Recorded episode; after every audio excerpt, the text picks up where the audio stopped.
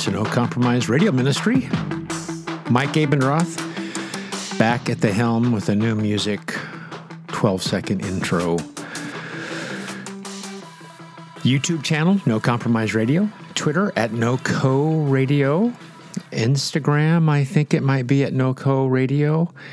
And uh, I don't know, I guess that's about it. I should be in Tennessee this November for a conference, Deeply Rooted, and also in Omaha for the Pactum Conference. That is a cough button, but you didn't know it because I pushed the cough button. Again, my my health is good. Thanks for praying. Health is good. I guess it's relatively speaking. uh, working out six days a week, riding the bicycle. I still don't have the full power of my voice though, and it kind of sounds a little scratchy. For those of you that are old enough, and most of my audience is older, I, I think I appeal to young people, but probably not as much as I think I do. Uh, there's a lady named Kim Carnes, I believe, and she did a song with a very gravelly voice. She's got Bette Davis eyes. And so you can type that in if you want to watch it. It was kind of an interesting, catchy tune, very uh, mysterious kind of thing. She's got Bette Davis eyes. So maybe I've got that gruff, rough, gravelly male equivalent of he's got Bette Davis's voice. I'm also really stuffy too. I just left the ENT doctor and I've got a deviated septum from when I was a kid, playing baseball of all things, which I hate. That's probably why I hate it. Got hit right in the nose. You're supposed to get hurt doing your favorite sport. Right? Kim doesn't like it. My wife doesn't like it if she gets injured. I don't know, playing tennis. She'd rather get well, not get injured at all, but if she had to, she'd rather get injured surfing. So I'm bicycling. I don't want to get injured surfing if I like bicycling. All that to say, we plow forward. It's 2 Corinthians chapter 4. Outer man's decaying, inward man is being renewed day by day. And aren't we thankful for that? Aren't we thankful we know what our future will be like and that our inheritance is purchased and impervious to decay? 1 Peter chapter 1. All right, here's what we're Oh, side note Discovering Colossians should be out super soon. S. Lewis Johnson, an excellent commentary. I can say that because I didn't write it. I just fine tuned a few things, wrote some discussion questions, collated, compiled, compromised.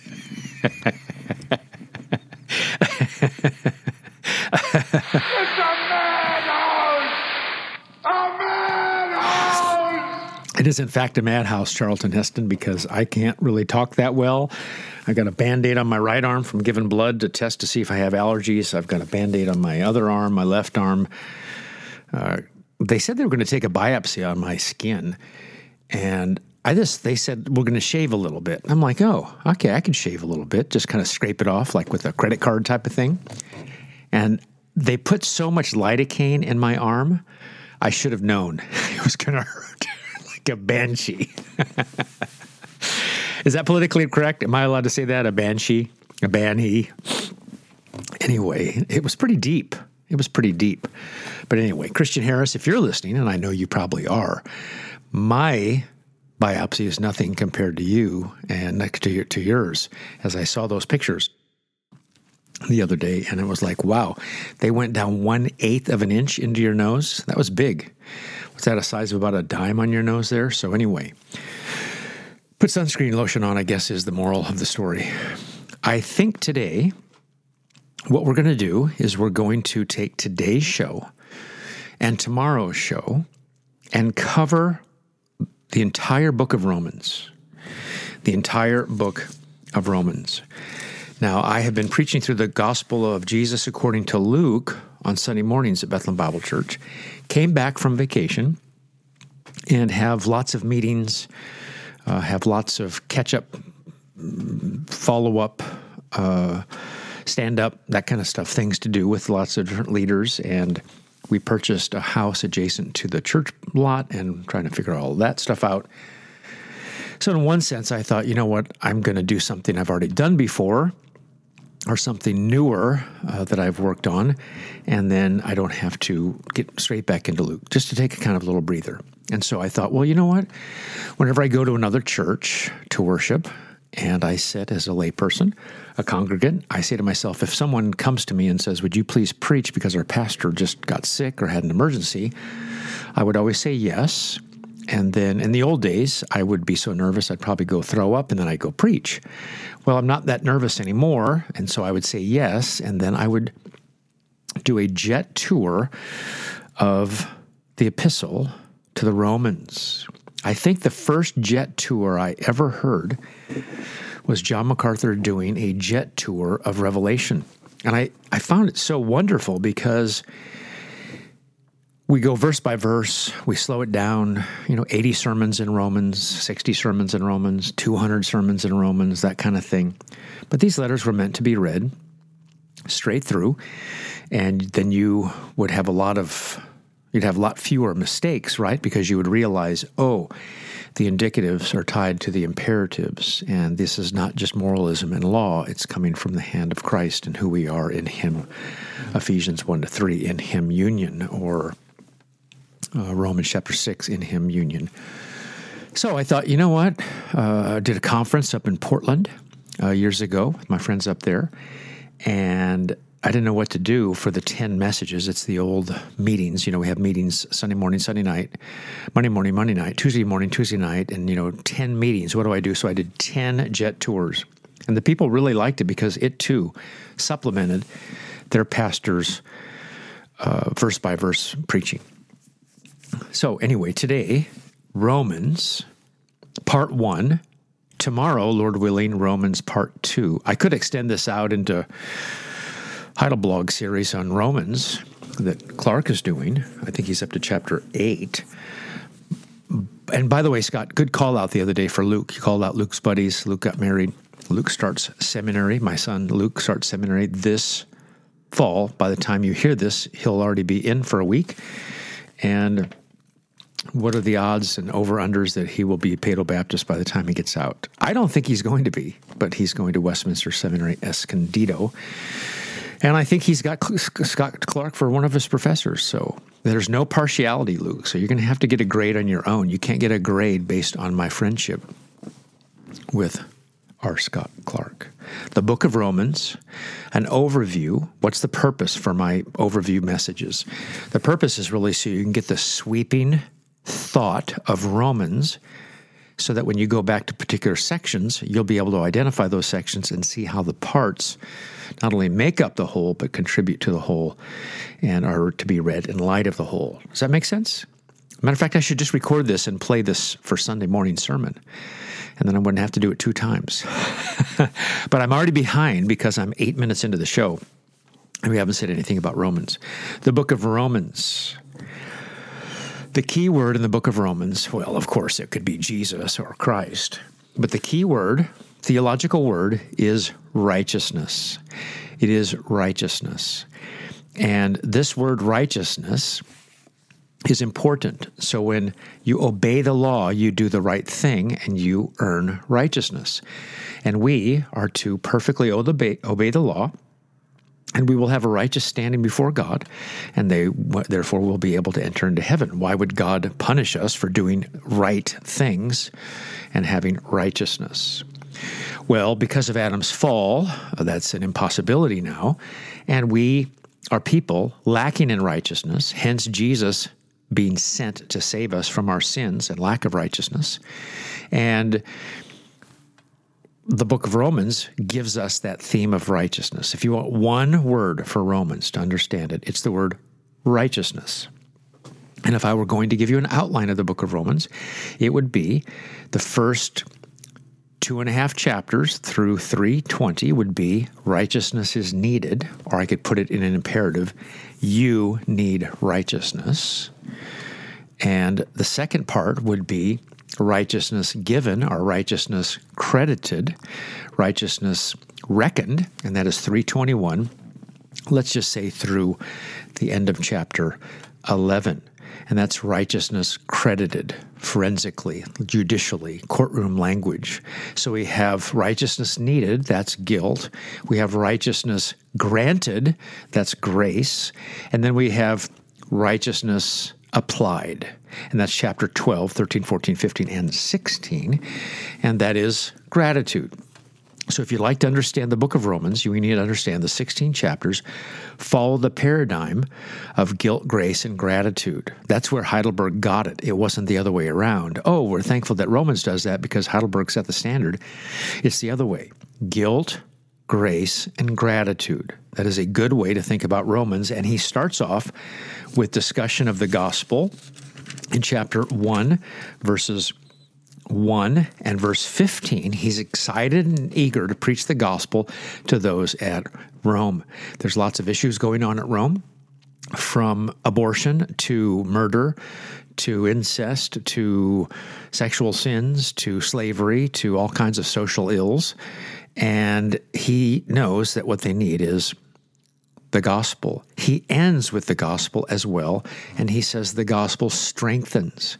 And I want you to know that the gospel, good news of Jesus Christ, the risen Savior, sin bearing Savior, law keeping Savior, our representative and substitute, it's good news that Jesus uh, gives to the unbeliever, the ungodly, but also to the believer. So these believers need to be reminded, just like you need to be reminded, about what you were outside of Christ in Adam, guilty, that Jesus sought you and bought you with his redeeming love, grace, and how do you respond?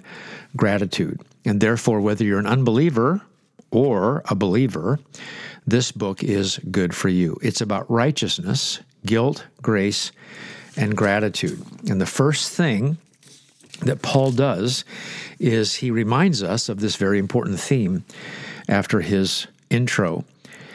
For I'm not ashamed of the gospel, for it is the power of God for salvation to everyone who believes, to the Jew first and also the Greek. For in it, that is the gospel, that is the good news, Romans 1:16. Now we moved to verse 17. For in it the righteousness of God is revealed from faith for faith, as it is written, the righteous shall live by faith. And therefore, we have this great theme of the righteousness of God. And of course, Luther thought uh, we have to be, you know, somehow so right that God will accept us. And it made him very mad. And when the lights went on by the Spirit's illumination, that this is the righteousness that God provides, of course, through his Son and his law keeping, his Son's law keeping, then he was happy and he was thankful that this is something that God provides, not just demands. Well, something else is revealed in verse 18 and following. What Paul is trying to do is trying to show that whether you're a pagan or a moralist, whether you're somebody that goes to Jerry Springer or you're a, a moral person, whether you're a Gentile or a Jew, to be more specific here, you need righteousness. He makes the case that everyone needs righteousness, and he's going to use a lot of law to show people that they need a Savior. Uh, it doesn't do any good to tell people about Jesus if they don't think they need him, right? If they don't think they're spiritually not just sick, but dead in trespasses and sins, spiritually blind, etc. And so there's something bad that's going to happen to people that are unrighteous, and that is everyone outside of the Lord Jesus uh, when they're born, and they need to have righteousness because it's not just righteousness that's revealed. Verse 1, uh, verse 18 rather says, The wrath of God is revealed from heaven against all ungodliness and unrighteousness of men who by their unrighteousness suppress the truth. And what they do is they realize that it is obvious that there's a God, that He has power, and that He has uh, that He is divine, and they are clearly understanding that, and they are without excuse. Verse twenty, and what Paul is trying to do is to say, you pagan people, you non-Israelites, you Gentiles, uh, you need righteousness. And you can tell there's a God, and you ought to be giving him thanks. And you think you're really wise, but you end up worshiping weird things like birds and animals and creeping things. And the punishment of sin is often sin. Sometimes the punishment of sin is uh, some type of other sin. And so, three times in Romans 1 24 and following, the Bible says God gave them up. Verse 24, He gave them up. Verse 26, He gave them up. Verse 28, He gave them up. And so, to impurity, He gives them up, to dishonorable passions, to debased mind. And He just judicially hardens them. They go off on their own way and they become homosexual. Uh, they are unrighteous in all kinds of ways, from envy and murder to haters of God. And they not only do that, but they're happy when other people do unrighteous things. So pagans are unrighteous, non Jews are unrighteous. If you're listening today, and you're not a Christian, you're you don't happen to be Jewish, you are unrighteous. Maybe not before other people, but before God. God created you and God will judge you one day and you need a savior. You ought to say to yourself, that's true. I am unrighteous. What also is true is the people outside are mowing. but I have to keep recording because what am I going to do? I, I, can't stop now. Don't stop me now.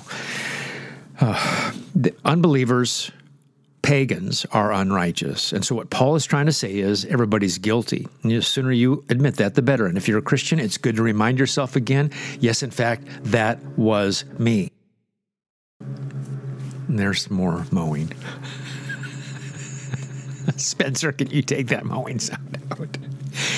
yes, but what about moral people? I mean, unrighteousness is one thing, self righteousness from the human perspective is even more damning because people have no need. You have a nice yard, you have a nice wife, you have nice children, you have a nice job, you pay your taxes, you're you know you're patriotic, you love your neighbor, uh, you're not trying to swindle people, and you mind your own business, and whatever you think morality looks like sometimes it's harder for those moral people. And these Jews in chapter 2 and specifically 3, they need righteousness. They can't fall back on their morality or their Jewishness or their circumcision. And moral people should know that they need righteousness because chapter 2, it says in verse 1 Therefore you have no excuse, O man, every one of you who judges. For in passing judgment on another, you condemn yourself because you, the judge, practice the very same things. In other words, you moral people know that those ch- folks of chapter 1, those Gentile pagan unbelievers, you know when they do things that are wrong. And if you know what they're doing is wrong, you have a standard of right and wrong, and therefore you are held accountable. That's what he's saying. You who judge those who practice such things and yet do them yourselves, will you escape the judgment of God? Verse 3. And he says, okay, basically, you're a moral person. How moral must I be to get to heaven? How good must I be to get to heaven? What must I do to inherit eternal life?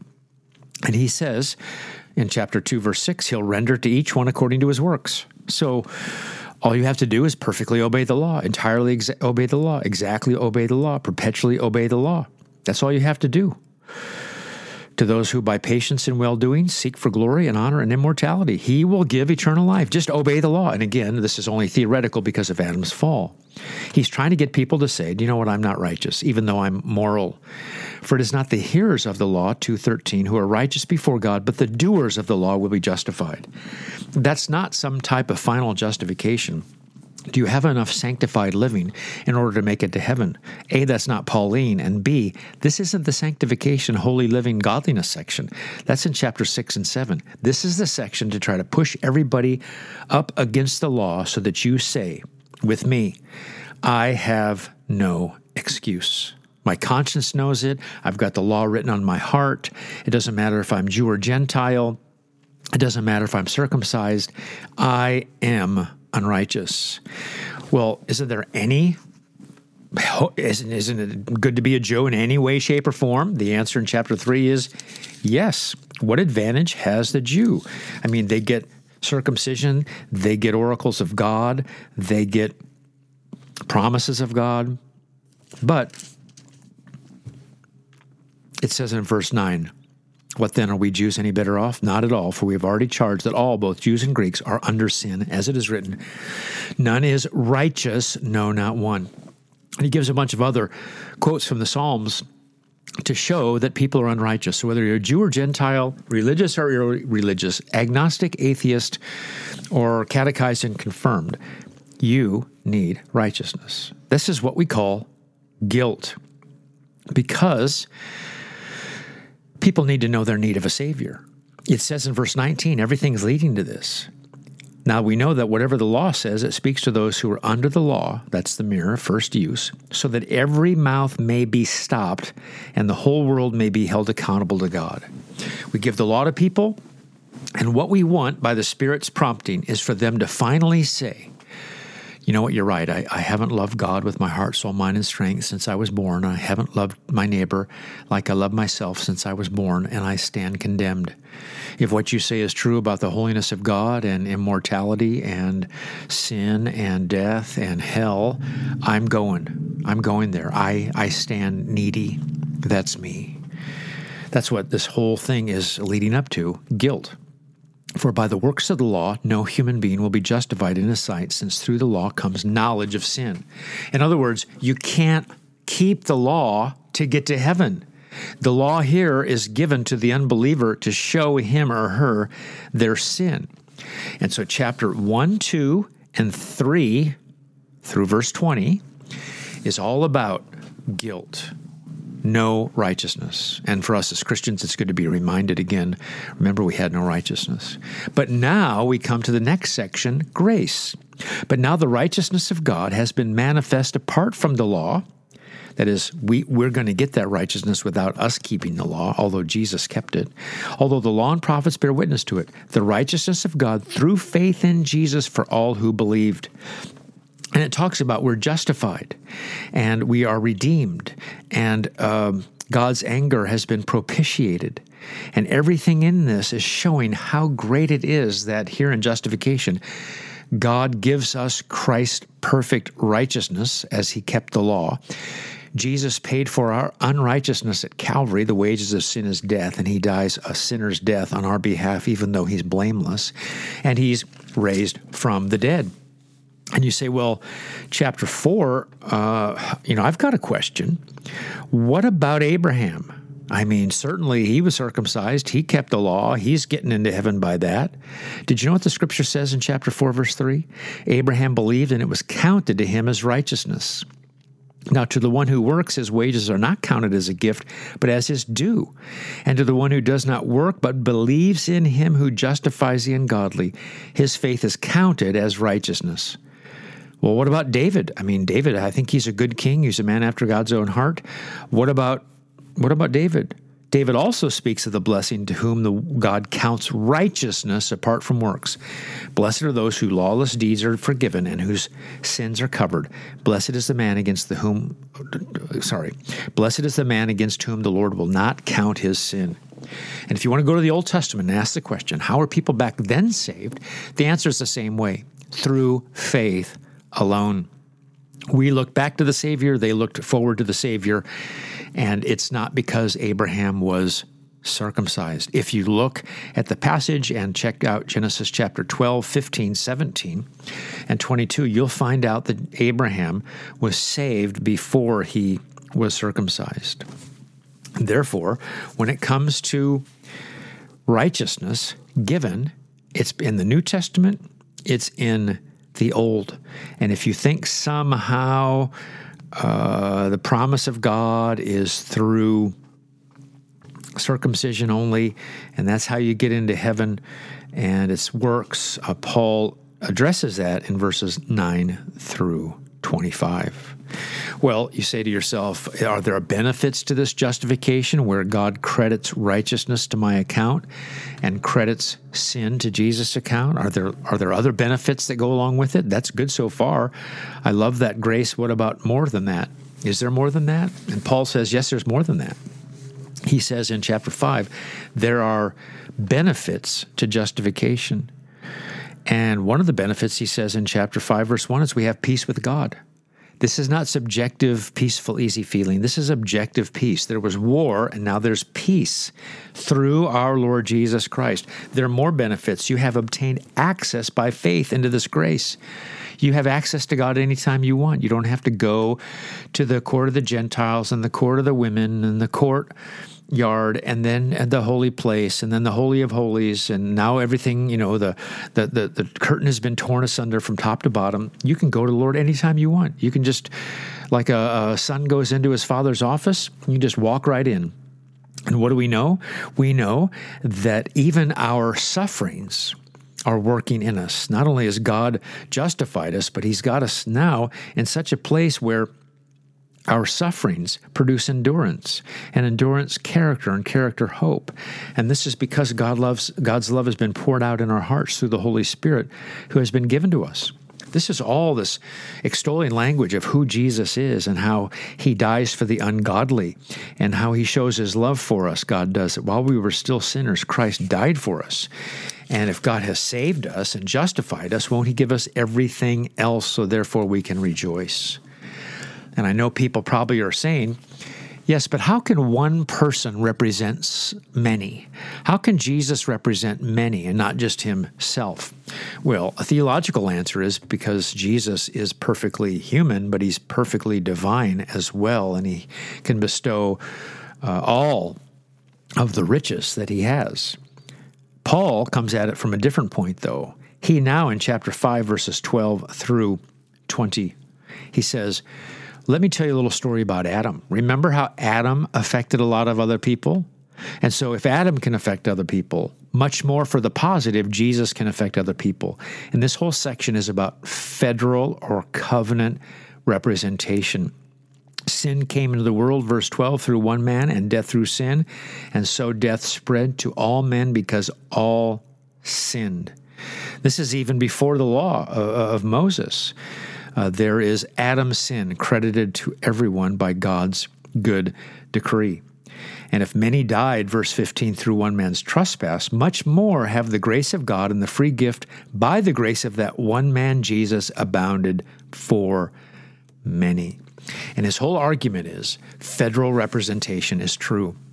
If you're wondering about how Jesus could do something for other people, he says to the Jews and, of course, to the Gentiles as well, well, think about Adam. Let's go all the way back. One trespass for Adam leads to condemnation for all men. One act of righteousness, you take all of Jesus' perfect life and you add it up, and you think it leads to justification of life for all men. And so, therefore, there is a representative economy in God's eyes, federal representation. And we could elaborate that on that more on that. But we say to ourselves, okay, that's good. I've been justified.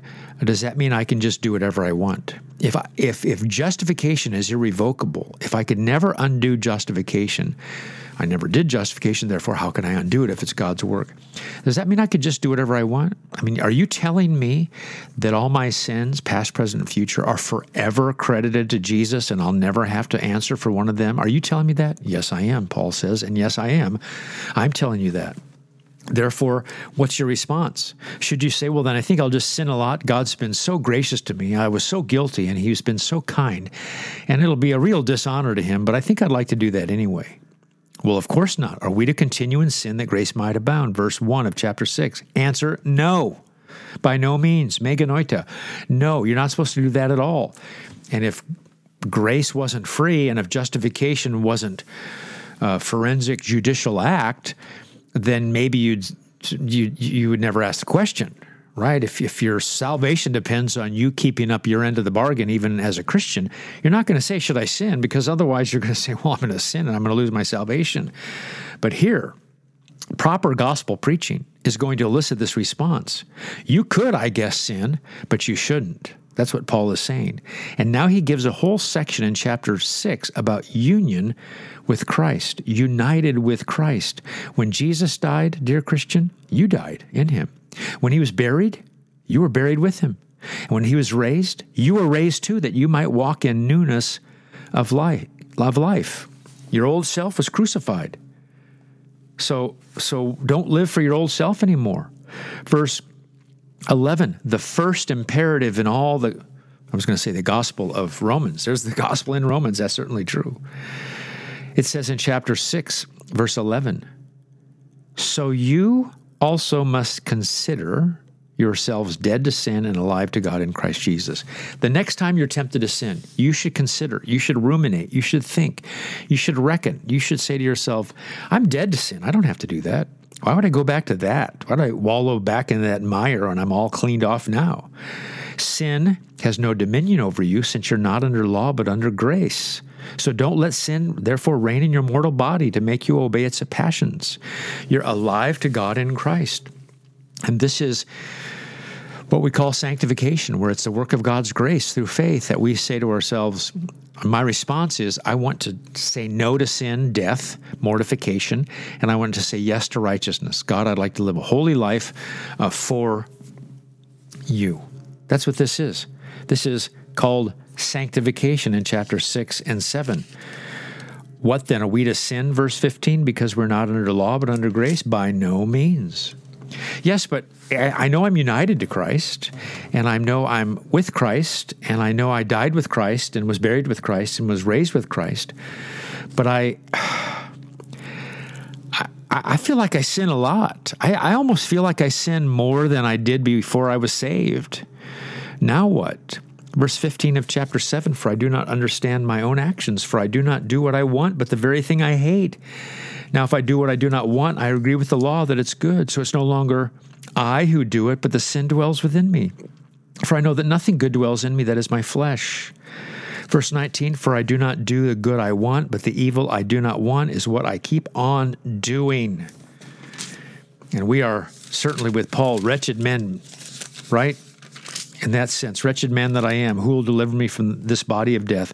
And here we have the turn. Thanks be to God through Jesus Christ our Lord, so that I myself serve the law of God with my mind, but with my flesh I serve the law of sin. You see what Paul's doing there? Paul's saying that there's a righteousness that's manifest in your life. And certainly when you're justified, you will be sanctified.